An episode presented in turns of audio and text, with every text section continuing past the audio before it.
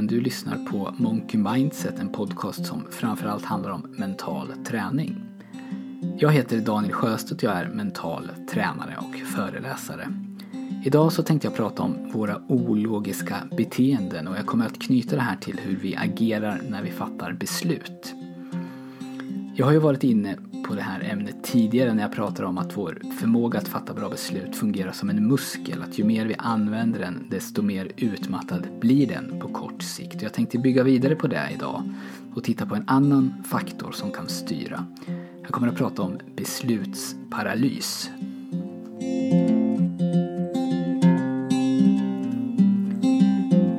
En vanlig dag för drygt 15 år sedan har en stormarknad någonstans i USA provsmakning. Samma sak händer ju på matvarubutikerna här i Sverige hela tiden. En viss produkt vill marknadsföra sig så då står det någon vid ett litet serveringsbord inne i butiken och bjuder på en bit korv eller lite pastasås. Eller äppelpaj om man har riktig tur. På den här stormarknaden i USA så bjöds det på sylt, exklusiv sylt. Och skälet till att jag pratar om det här är att de som låg bakom just den här provsmakningen. De var forskare och de hette Sheena Jenger och Mark Lepper. Och det de kom fram till var banbrytande och det här experimentet har blivit väldigt berömt. Jenger och Lepper gjorde den här studien under två dagar. Den första dagen så kunde kunderna i matvarubutiken välja mellan 24 olika sorters sylt att provsmaka. Och den andra dagen så fanns där bara sex sorter. Under dag ett så var det mycket bättre fart runt syltbordet. När det fanns 24 sorter så var det många fler som kom fram och provsmakade sylten. Men det som gör studien så intressant är att försäljningen mellan dag ett och dag två skilde sig väldigt mycket. Men inte så som man logiskt kan tro att fler sorters sylt ger högre försäljning. Nej, trots att det provsmakades mycket mer under dag ett så såldes det mer under dag två. Och skillnaden var inte liten, den var enorm. När det bara fanns sex sorters sylt att välja mellan så såldes tio gånger så mycket sylt som när det fanns 24 sorter att välja mellan. Och det här fenomenet kallas då analysis paralysis eller decision paralysis på engelska och en svensk översättning som jag har sett är alltså beslutsparalys. Och jag kommer att använda det begreppet här. Beslutsparalys uppstår när valmöjligheterna du har överväldigar dig och leder till att du inte fattar något beslut överhuvudtaget. Och ju fler valmöjligheter desto större risk för beslutsparalys verkar det som.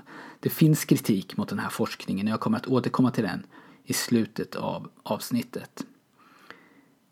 Här i Sverige så har vi till exempel ett pensionssystem där du själv får välja fonder ur en katalog.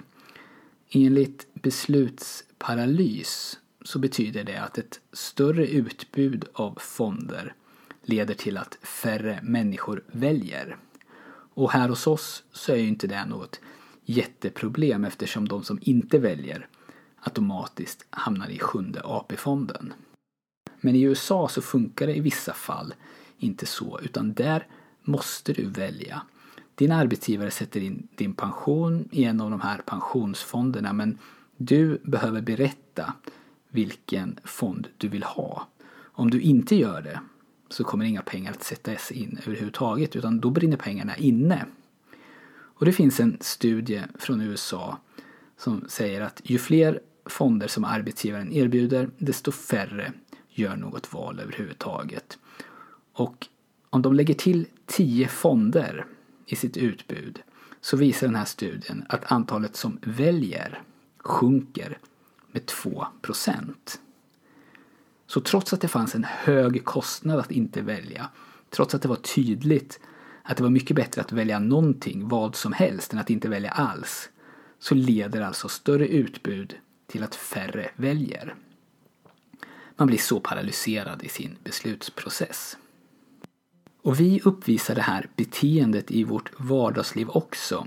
Även om det inte är lika tydligt och lätt att mäta. Om du ger någon valet mellan att gå och se en film som de gärna vill se eller gå på en konsert med en artist de tycker om eller att bara sitta hemma och göra ingenting så kommer du att få ett visst utslag. Jag hittar bara på nu, men låt oss säga att 45% väljer filmen, 45% väljer konserten och 10% inte orkar utan väljer att stanna hemma.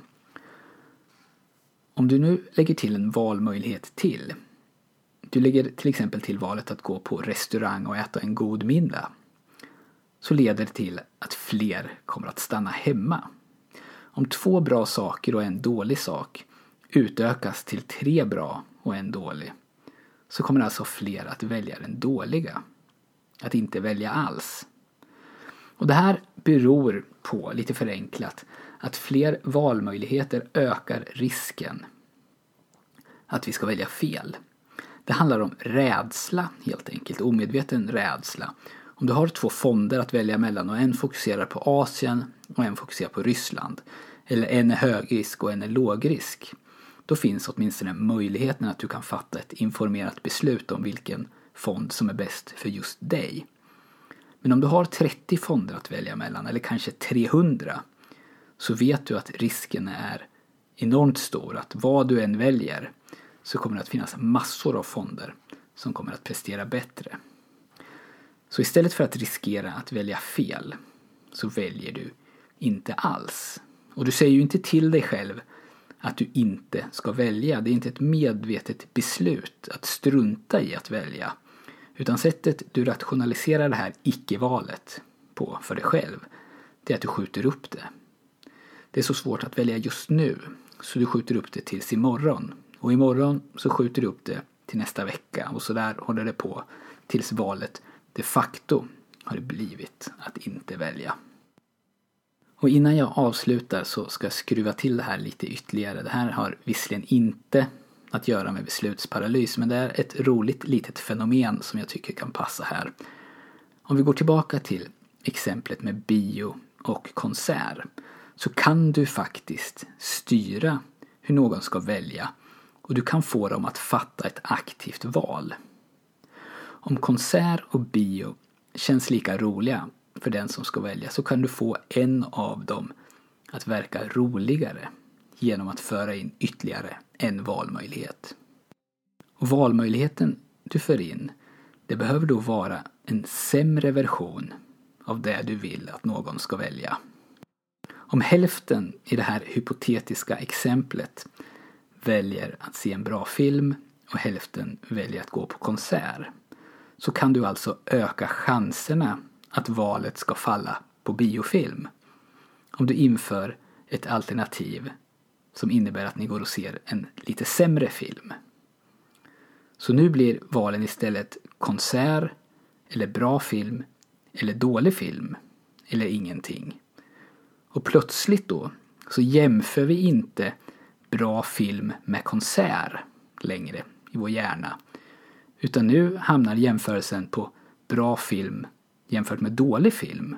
Och det valet är mycket enkelt. Och då tenderar vi att också välja filmen före konserten. Alla kommer självklart inte att välja filmen.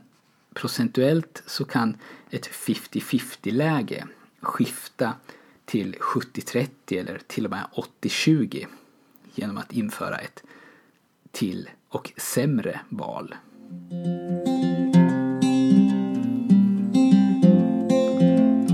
Så betyder då det här fenomenet beslutsparalys att vi ska gå tillbaks till den gamla onda tiden då det till exempel bara fanns en telefon som man fick hyra från Televerket? Nej, absolut inte. Att ha valmöjligheter är ju förstås någonting bra. Men kanske finns det någonting som vi kan ta med oss och då kan jag dra en parallell till förra podden som handlade om minimalism. Är mer alltid bättre? Troligtvis inte och ibland tjänar vi kanske på att begränsa oss. Det frigör energi. Och i podden som handlade om system så sa jag att man kan sträva efter att fatta så många beslut som möjligt på förhand. Så att man inte behöver fatta besluten i stunden då de uppkommer. Då alla de här underliga psykologiska effekterna sätter in.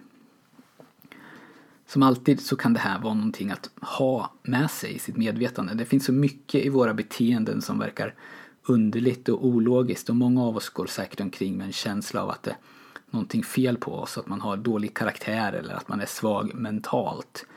Men chansen är ju stor att det här beteendet som du går och irriterar dig på hos dig själv finns hos alla oss andra också och att det faktiskt går att förklara. Och när man vet varför man gör någonting så har man ju oftast kommit en bra bit på vägen till att kunna förändra det om man nu vill det. Och jag pratade i början av avsnittet om att det finns kritik mot beslutsparalys. I vissa lägen så har man inte kunnat återskapa de här experimenten. Man har till exempel försökt att göra om syltexperimentet men inte fått samma resultat. Eh, och som det verkar, åtminstone som jag har förstått det, så är det fenomenet beslutsparalys verkligt men det uppkommer inte i alla situationer. I vilka situationer som fler valmöjligheter paralyserar oss och vilka situationer som det inte sker, det hänger fortfarande i luften. Och det är såklart också viktigt att komma ihåg att som alltid så är det ju mycket mer komplicerat än vad jag lyckas presentera här. Jag förenklar och väljer vad jag ska prata om så att det blir någorlunda lätt att förstå samtidigt som det förhoppningsvis blir intressant. Men jag länkar till böcker och artiklar till den som vill veta mer och du kan hitta dem i anteckningarna till det här avsnittet på monkeymindset.se podcast. Du får väldigt gärna mejla mig med feedback eller frågor eller förslag på ämnen. Jag älskar att få mejl. Daniel at monkeymindset.se och du kan också få det du behöver för att komma igång med mental träning av mig och det kostar inget. Om du signar upp för mitt nyhetsbrev på monkeymindset.se så får du de fyra ljudband som ingår i min app som heter Mental träning. Ljudbanden heter Avslappning, Gå djupare, Självkänsla och Målbilder. Det var allt för den här gången. Tack för att du har lyssnat och vi hörs snart igen.